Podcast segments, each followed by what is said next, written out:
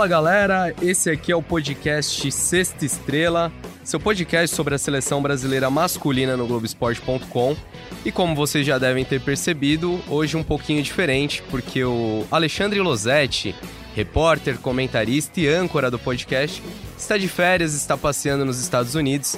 Então eu, Bruno Cassus, terei a missão, a árdua missão de tentar substituir o Lolo, nosso querido Losetti, é, nessa 15ª edição da Sexta Estrela que também terá participação especial, mais do que especial, diretamente dos Estados Unidos, de Rafael Zarco, nosso repórter da seleção brasileira, que acompanhou os dois amistosos, é, não muito positivos, pelo menos no resultado. A gente vai conversar um pouquinho melhor sobre as observações, sobre o desempenho, mas trazendo tudo lá dos Estados Unidos. Fala aí, Zarco, tudo bem? E aí, Bruno, tudo tranquilo? Um abraço aí para todo mundo e acho que o Rosete ainda não chegou aqui, né? Mas ele vai vir daqui a pouco para Miami, se eu não me engano e vai aproveitar um pouquinho essa terra aqui que eu tô há, há uns. Faz as contas aí comigo, 31 de agosto, eu cheguei dia 1 uns 10 dias já, mas tá tudo bem. Vamos falar aí do, da seleção do Tite, dos dois jogos de, de, daqui dos Estados Unidos. Bacana. E se sobrar um tempo também, a gente passa umas dicas de outlet, de hamburgueria para visitar aí, que acho que o Zarco já, já teve tempo de conhecer também. Eu não sou muito bom para isso não, mas, mas pelo menos comprei uma calça jeans que minha mulher fala que eu, eu só tenho uma e agora eu tenho duas. é isso aí. Aqui na nossa mesa também tem o Léo M. Bianchi, nosso editor, sabe tudo de podcast. Ele que vai, vai finalizar, dar aqueles retoques finais no nosso no nosso material. É, vamos começar então falando para quem sextou e não pôde ver o jogo contra a Colômbia, ou para quem foi dormir um pouco mais cedo e não conseguiu acompanhar o duelo contra o Peru na madrugada. Seleção brasileira teve um empate e depois a derrota contra o Peru. É, o, o, resultado reflete o desempenho, Zarco? Você acha que a seleção ontem mereceu a derrota? Até o, o Gareca falou isso, é, que que talvez não, é, é, não sei se merecíamos vencer, foi isso que ele falou, porque o Brasil teve as melhores chances. Obviamente não foi uma exibição boa da seleção, senão naturalmente teria vencido a partida.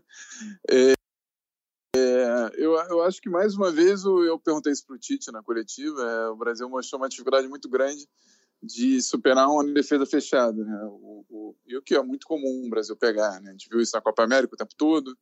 Talvez só, talvez não, Acho que apenas contra a Argentina não foi assim, né? Que é um time que tem qualidade também e, acostumado a um grande clássico, assim, não, não é um time fechado. Então, o Brasil precisa muito de uma coordenação boa ali dos meios atacantes, passagem de laterais, e variação de jogada. É, e, e, isso não, não aconteceu nesse, nesse jogo contra o Peru, principalmente. Né? Contra a Colômbia, eu já gostei bem mais assim da seleção. Acho que criou mais, foi e era também um joguinho mais aberto, né, mais franco, assim. O Colômbia também não é um time que costuma só se defender, embora tenha sido uma postura mais defensiva, né, porque eles eles realmente têm respeito pela, pela seleção brasileira e sabem que os jogadores do Brasil podem desequilibrar, podem fazer um, um jogo mais difícil contra eles, né? tornar o jogo muito mais difícil contra eles. Né?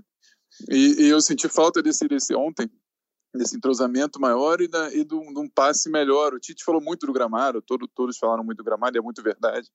Realmente, um gramado muito ruim, feio, é, aquelas marcas do futebol americano, né, que é o estádio do Memorial Coliseu aqui, estádio que já teve duas Olimpíadas, vai ter a terceira e tal, mas realmente estava muito ruim, dava para ver né, de cima, bem de cima por sinal, né, que é uma, um estádio bem alto, que, que a grama não estava boa e que a bola quicava um pouquinho mais, os caras tinham mais dificuldade para dominar, e, e, o toque de primeiro já não saía tão, tão, tão bonitinho e tal. E, e, mas eu achei o Coutinho começou um pouquinho bem, depois caiu, como ele costuma cair muito no segundo tempo. Acho que é uma questão meio física dele, que, que ainda mais nesse, nesse temporada ele sente bastante. Eu não gostei muito do Alan, sinceramente. Eu vi ele é um jogador muito esforçado, que corre muito, tem muito mais vigor físico do que o Arthur, que é um, quem ele substituiu ontem, né? E, e, tentou entrar muito pouco assim no campo na intermediária ofensiva. Quando tentou não foi bem que foi um aliás ele fez um bom lance só mas foi um lance meio simples que foi um depois de um se não me engano foi depois de um corner que o Coutinho é, recebe a bola e dá para ele no meio meio livre, mas ele, ele até foi inteligente naquele momento, porque quando alguém foi fechar o chute dele, ele devolveu para o Coutinho que ele chuta rasteiro e o goleiro o goleiro do Peru defende. E, mas teve um lance que ele saiu na cara do gol, que foi passe do Richardson, e ele, ele perdeu a melhor chance do Brasil criado, né? Osarco, então, eu... É, eu concordo com você que, que a seleção ficou devendo, principalmente na, na criação. É, tem a questão das mudanças, né? O Tite é, oportunizou, como ele gosta de falar, alguns atletas, é, fez algumas mudanças em relação ao time que enfrentou a Colômbia. E tem também essa questão do gramado. Até aproveitando o gancho, vamos ouvir o que o Tite falou na coletiva. É, eu achei interessante pelo tom do Tite, né? Ele inclusive citou a empresa que organiza os amistosos da seleção, cobrou providências. A gente separou a, a sonora do Tite, vamos escutar aí. Não dá para ter um espetáculo no gramado desse. Dá para jogar de soccer ali, dá para jogar de tênis se tu ia fazer um passe mais cavado, a gente teve três, as três primeiras bolas que a gente foi inverter, três bolas longas, por quê? Porque não tinha precisão. Não é desculpa da derrota, porque foi para os dois. Só que um que procura mais jogar e outro que tem mais contato, ela, ela diferencia. É inconcebível, não pode acontecer. Uma equipe de alto nível, uma seleção, e ela está também ligada à Argentina, está ligada ao Chile, está ligada. Não pode ter um campo nessas condições. Daqui a pouco tu vai bater um, um, escanteio, vai ter um contato físico, tu vai dar arquibancada porque não tem espaço. Então as pessoas responsáveis, a empresa responsável, está errada em cometer esse, esse tipo de, de, de, espetáculo numa situação. E nós, eu também tenho a minha parcela, sim, porque daqui a pouco teria que estar tá cuidando antes. Juninho, nós conversamos e conversamos antes e nós viemos. A PIT, mais especificamente, que é a coordenadora, precisa cuidar e eu falei isso dois dias atrás a eles. Preciso. É, Zarco, é interessante a gente falar. É, você até deu uma matéria, Estados Unidos, é, o país onde a seleção mais jogou aí nos últimos tempos fora do Brasil, onde mais teve amistosos. É, e, e, esse, o estádio de ontem, numa universidade, né?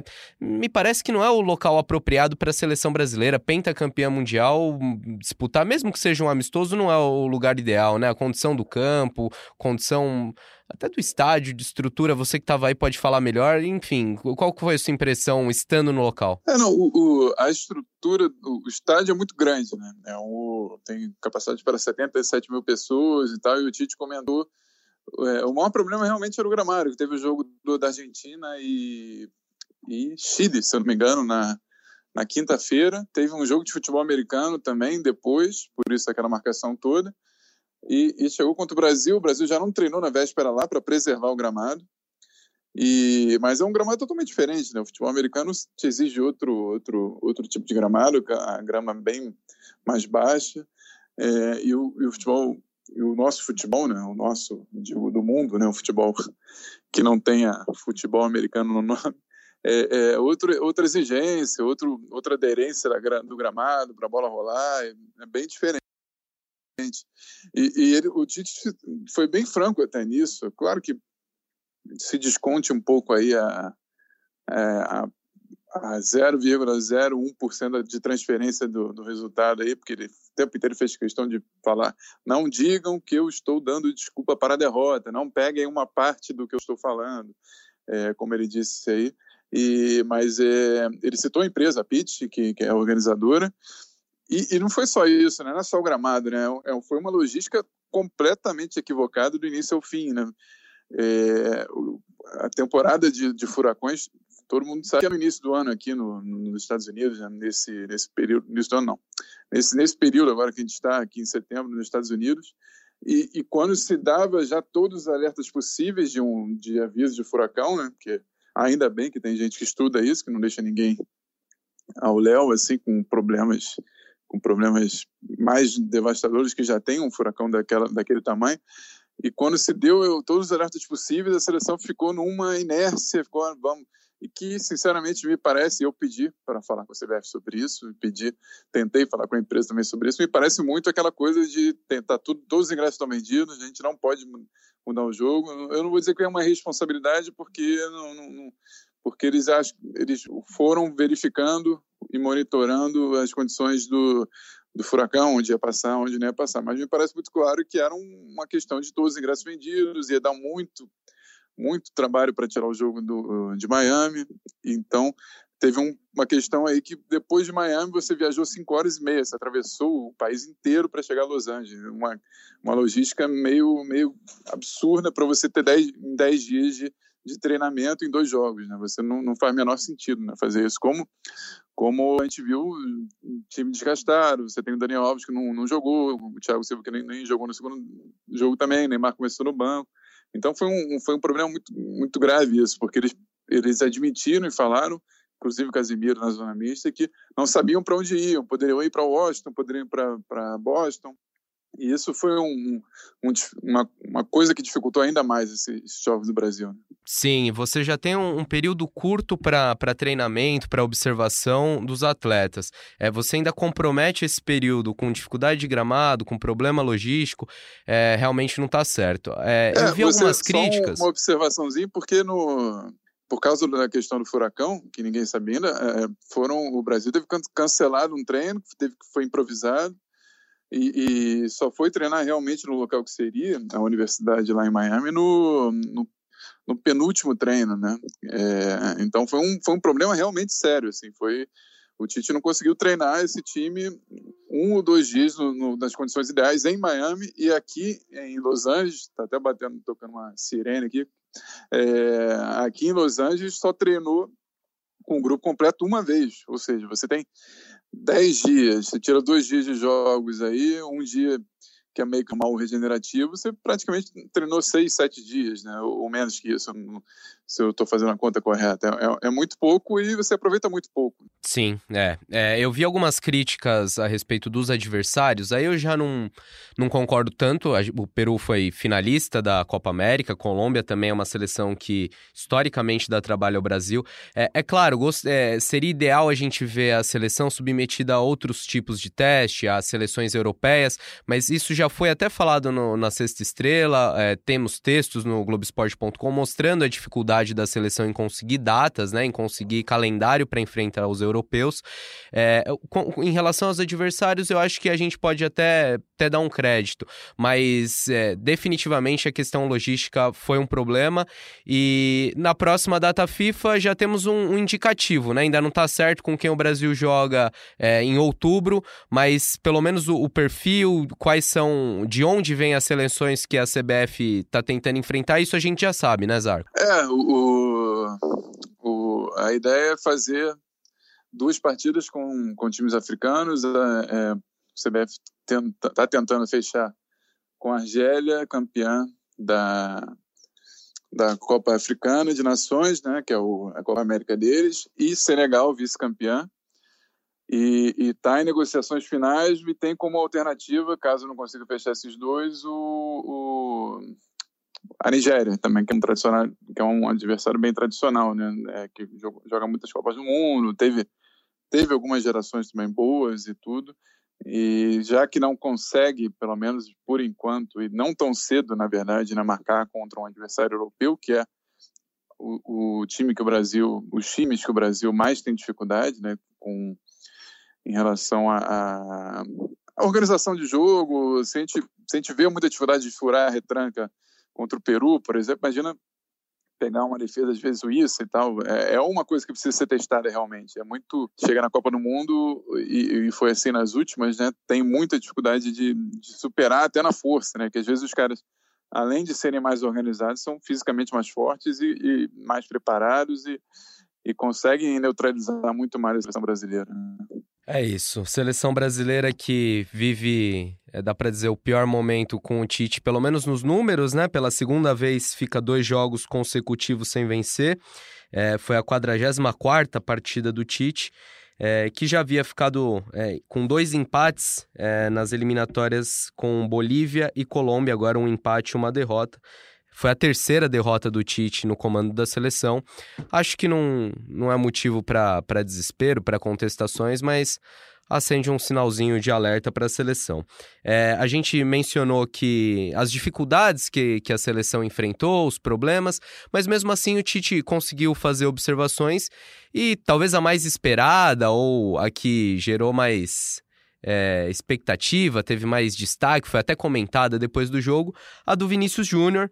É, era quase 1h40 do Brasil aqui quando ele entrou em campo, aos 28 minutos do segundo tempo, do amistoso contra o Peru. É, teve uma chance de marcar, uma das melhores chances, inclusive, do Brasil no jogo, acabou desperdiçando. Dá para dizer que foi uma, uma estreia sem muito brilho, Zarco? Ah, foi, foi. Foi, foi bem diferente, talvez, do que ele tenha sonhado e tudo. Não, não foi bem. Não achei que ele foi tão mal também, vi gente criticando demais e tal. É, acho que ele buscou o jogo. Nem dá pra ir muito mal em 17 minutos, né? Pouco é, mais de. Quase 20 minutos com os acréscimos ali. É, pois é, foi muito pouco. E, e ele, eu, eu até citei na matéria que eu publiquei depois, os lances que eu, que eu consegui pegar certinho que ele, que ele tentou. Um, ele logo no início tenta um calcanhar, o Advíncula, que é um, que é um bom marcador, apesar de ter tomado um baile do Everton lá no, na Copa América. É, ele buscou aquela jogada com o Neymar, tentou um passe meio forçado ali, que também não foi ideal, mas também não foi. Mas achei que era uma boa tentativa, porque o Neymar entraria com a bola dominada, se conseguisse dominar, porque não foi uma bola fácil de dominar também, e perdeu aquele, aquele gol. Não era um lance fácil, mas pegou muito mal. Né? Eu, eu entendo o cara, o cara isolar no lance daquele, entendo o cara bater sem direção, mas para trás daquele jeito foi um sem querer acabou sendo um, um reflexo do que eu vi aqui de treinamentos dele do que e do que apareceu no Real Madrid é, finalizando muito mal né eu estava até comentando com pessoas que eu conheço que conhecem ele que quando eu cobri o Flamengo e via o Vinícius não treinava tão mal assim finalização eu lembro e fazia gols né é, ele está com uma dificuldade de de, de, de acompanhar esse desenvolvimento do, do futebol dele na finalização, né? por ser muito rápido, por ser muito hábil assim com a bola no pé, mudança de direção e criar muito, né? Porque você vê que até mesmo ontem é, o Alan tenta uma bola para ele, muito comprida, mas ele vai, ele cria, ele, ele vai no espaço vazio o tempo inteiro, ele, ele não sossega, né? O cara ele realmente ele busca o jogo, né? Mas a, a é, finalização... Inclusive, quando ele entrou, é, foi ali um, um, dos melhores momentos da seleção na partida, ou pelo menos um momento que, que acendeu uma faísca, né? Porque o jogo vinha muito picado, o Peru comente, cometendo muitas faltas, o Brasil com certa dificuldade na marcação, e aí o Tite faz algumas substituições, coloca o Neymar, coloca o Vinícius, o time dá uma acendida, e aí no finalzinho do jogo acaba levando o gol. Não sei se você teve a mesma sensação, mas foi com as mexidas do Tite que o time cresceu no segundo tempo, né, Zar? Sim, sim, principalmente pelo Neymar, né? O Neymar entrou ali meio avançado, como, como, como Firmino, mas pelo, por tudo que ele representa, por tudo que ele faz com a bola no pé, ele fez, voltou, foi até o meio de campo, buscou a bola, aí aquela característica dele também que que é um pouco controversa, que ele tenta botar a bola debaixo do braço e fazer tudo, né? e não conseguia. Sim, né? principalmente né? quando as coisas começam a não dar muito certo, ele aciona esse modo fominha aí. É. Não, eu acho que um, jogo, um craque que nem ele ser fominha de vez em quando é positivo, mas não pode ser sempre, Sim. até porque fica previsível. Né? O cara, tu tá tentando passar por dois, tem um cara livre, os caras fecham você sabe que você não vai tocar a bola. Né? A, surpre a surpresa aí num lance desse é quando ele toca a bola. Né? Então, então não conseguiu. Ele, ele não, não, se, não se escondeu, como nunca se esconde, né? por sinal, mas não conseguiu. Acho que não conseguiu nem finalizar no gol, não tô lembrando agora. Não sei se você lembra de algum lance que ele hum, finalizou. De cabeça não lembro de nenhum lance agudo, não. Esse Teve um, uma bola ele... que o Coutinho enfia para ele, ele não consegue alcançar, fica se lamentando depois. Isso. E teve esse lance é... do Vinícius que ele domina tenta chapelar o cara dentro da área, mas não consegue, não consegue completar porque estava desequilibrado já. Exato. E, e, também vale, é um gancho legal para a gente falar do Neymar testado numa nova posição, né? Nem, nem tão nova, ele já tinha executado, mas é, que a gente mencionou no último podcast que o Tiche pensava em escalá-lo centralizado. Não saiu logo de cara dessa forma, mas em alguns momentos do jogo houve uma inversão com o Coutinho, né? É, ele fez, ele fez o Neymar jogar em duas posições diferentes no os dois jogos, né?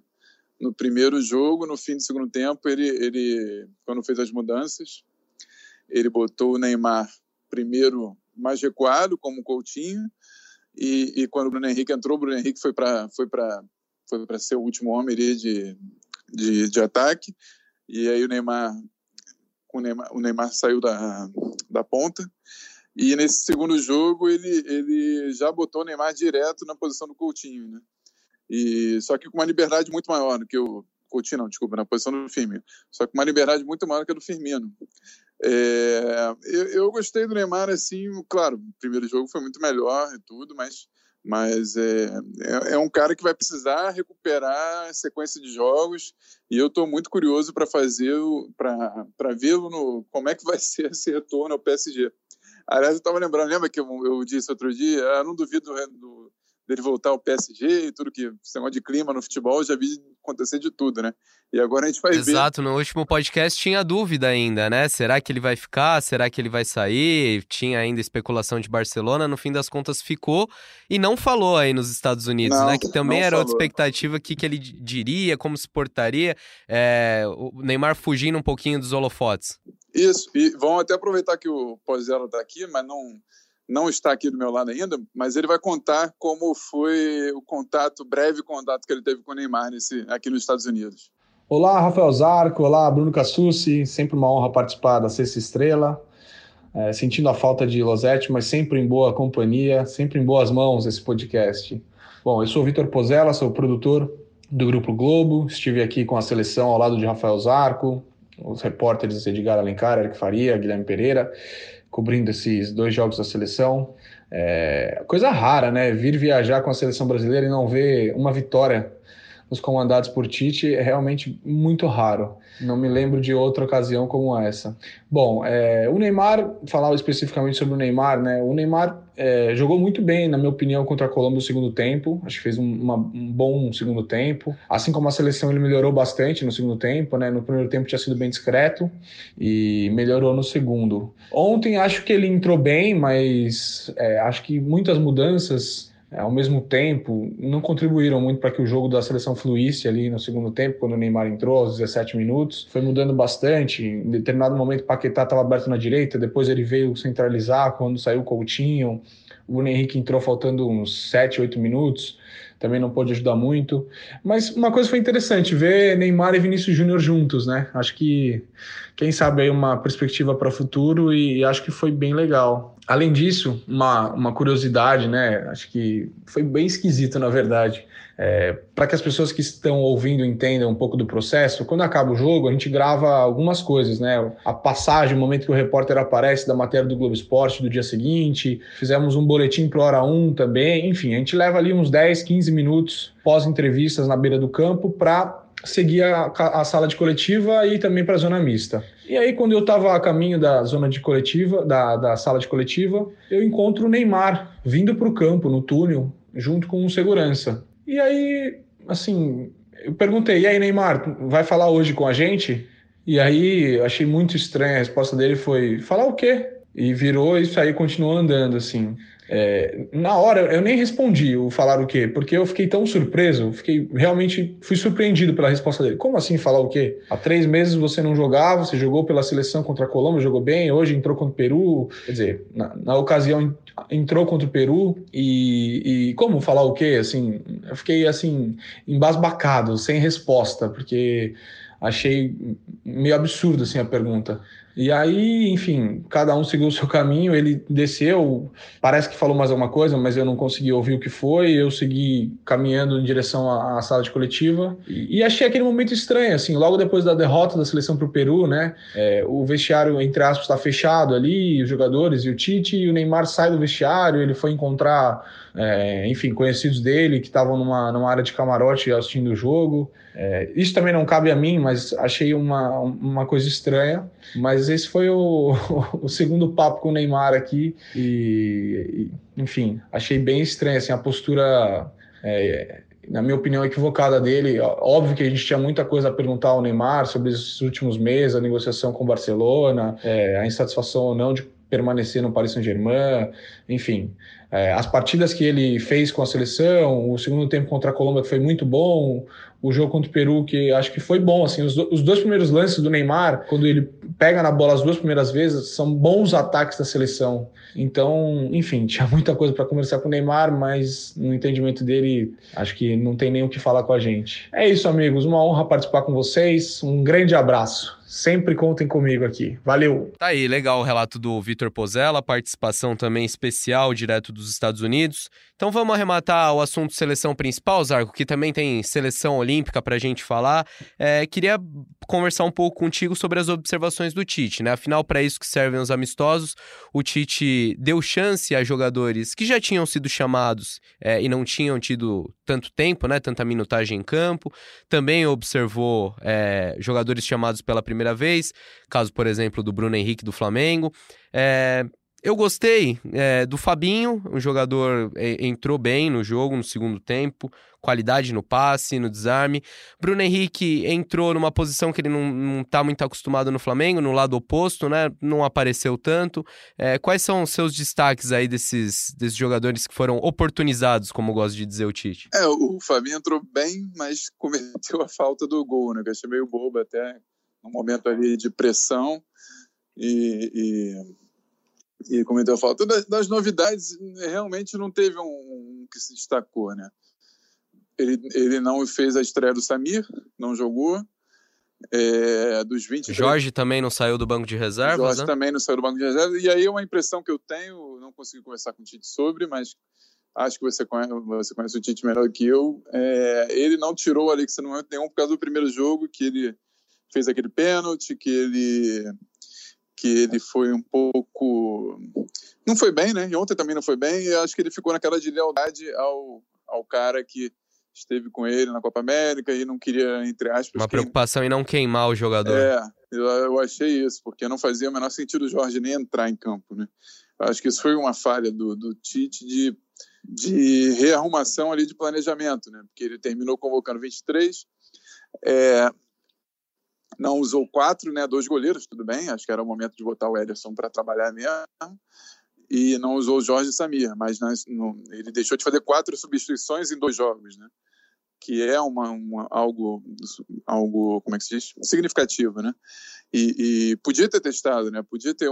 O Jorge deveria ter jogado, o, o Vinícius poderia ter tido um pouquinho mais de tempo, o próprio Bruno Henrique que ele levou, que, ele levou, que que está numa grande fase. É, acho que era o momento até do Paquetá jogar mais. O Coutinho jogou é, 75% dos dois jogos, né?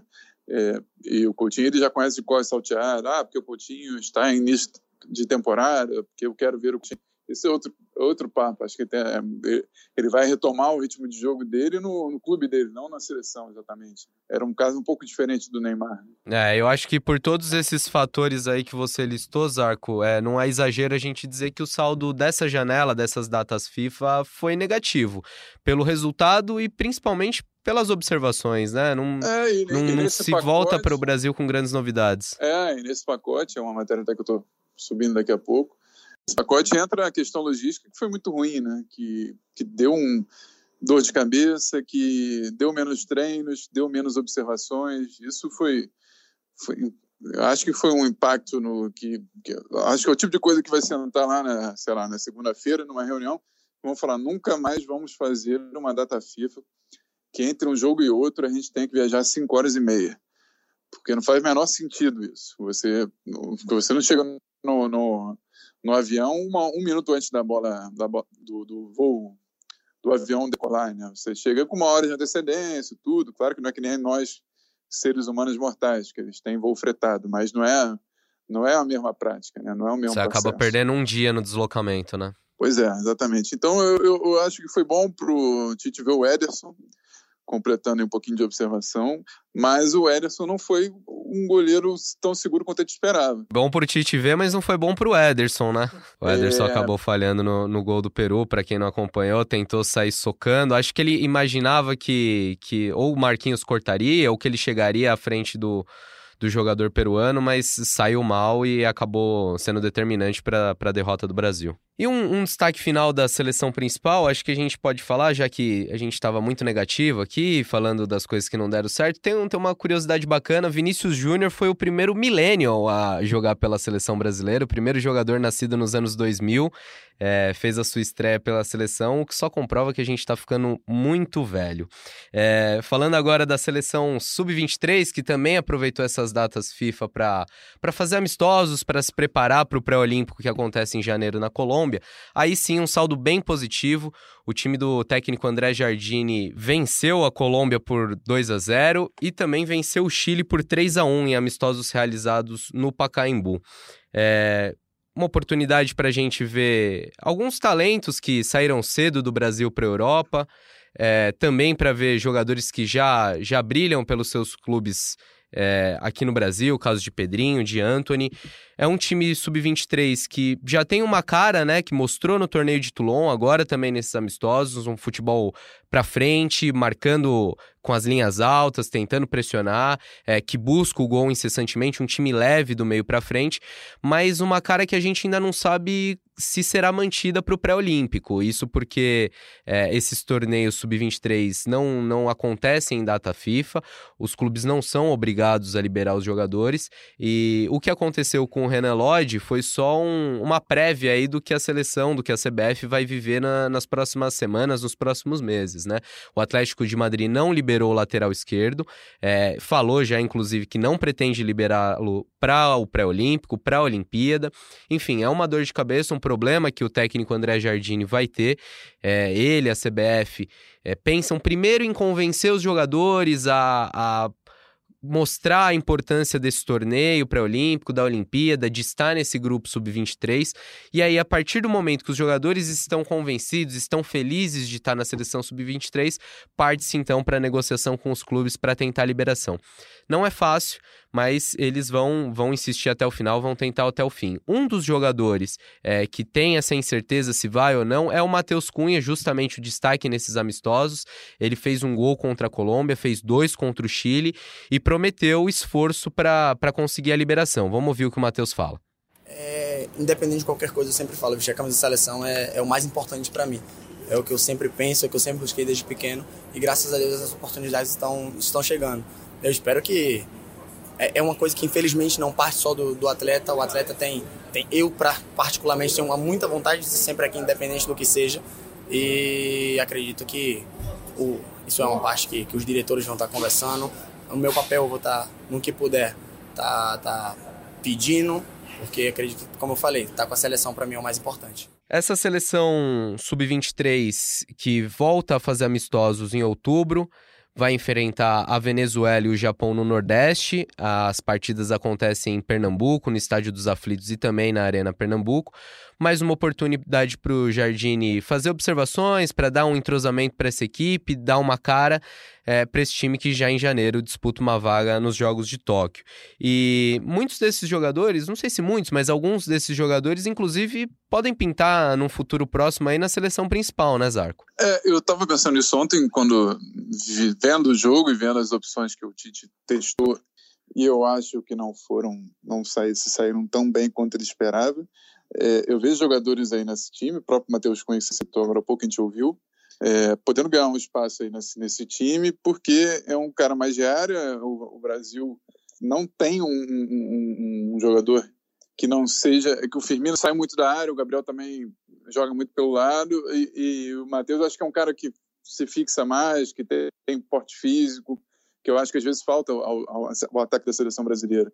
Você concorda nesse ponto? Não, concordo. Matheus, um jogador jovem que saiu cedo do Curitiba, hoje atua no RB Leipzig, passou a ser um pouco mais conhecido por disputar o prêmio Puskas desse ano e agora na seleção sub-23 mostra ainda mais a sua cara, né? Um jogador que é um, um, homem de referência na área, mas sabe sair bastante.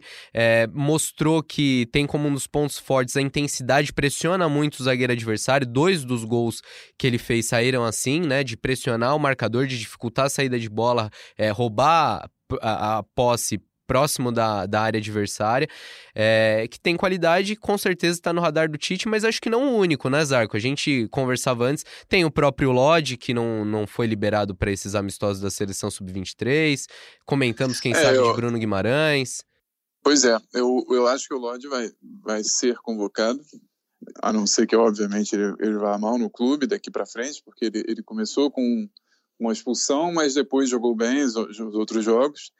E, e, pensando naquele buraco que ele, que ele tem ali no meio de campo, que ele está testando né, o, o, o Alan para o lugar do Arthur em alguns momentos, eu acho que ele tem dois jogadores mais talentosos sub-23 que têm boas chances de, de, de entrar nesse grupo aí. Um deles é o Bruno Guimarães, que, que você citou, que, que ainda está no Atlético Paranaense, a gente não sabe até quando, pelo menos até janeiro, né, que é a próxima janela, mas é um cara que vem se destacando muito, tanto pelo, pelo, pelo passe, pelo, pelo domínio ali de, de, de bola, do controle ali do meio de campo, quanto pela marcação.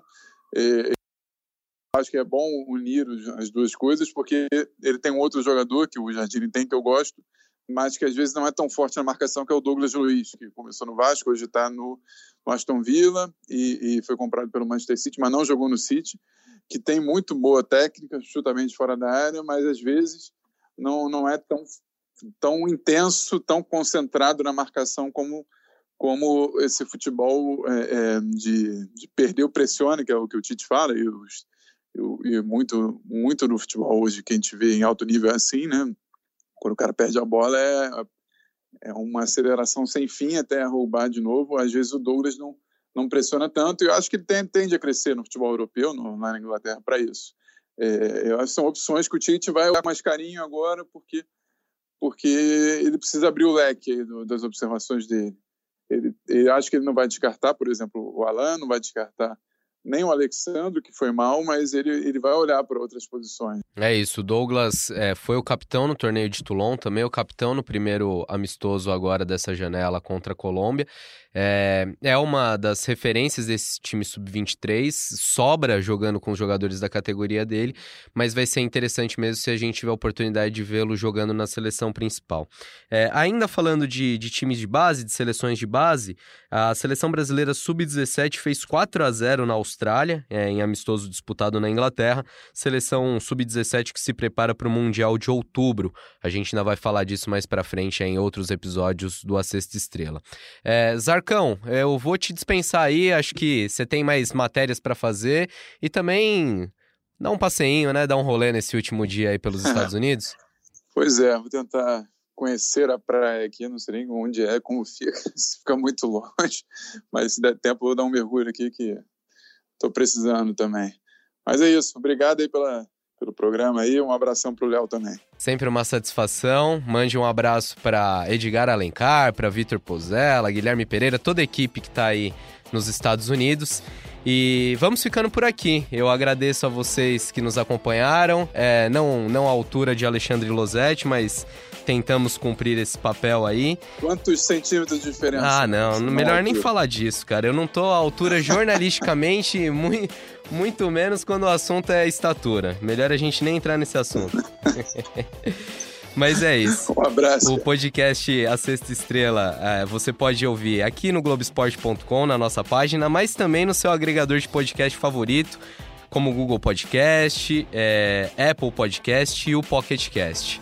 A gente fica por aqui. É, assine o a Sexta Estrela para receber nossas atualizações.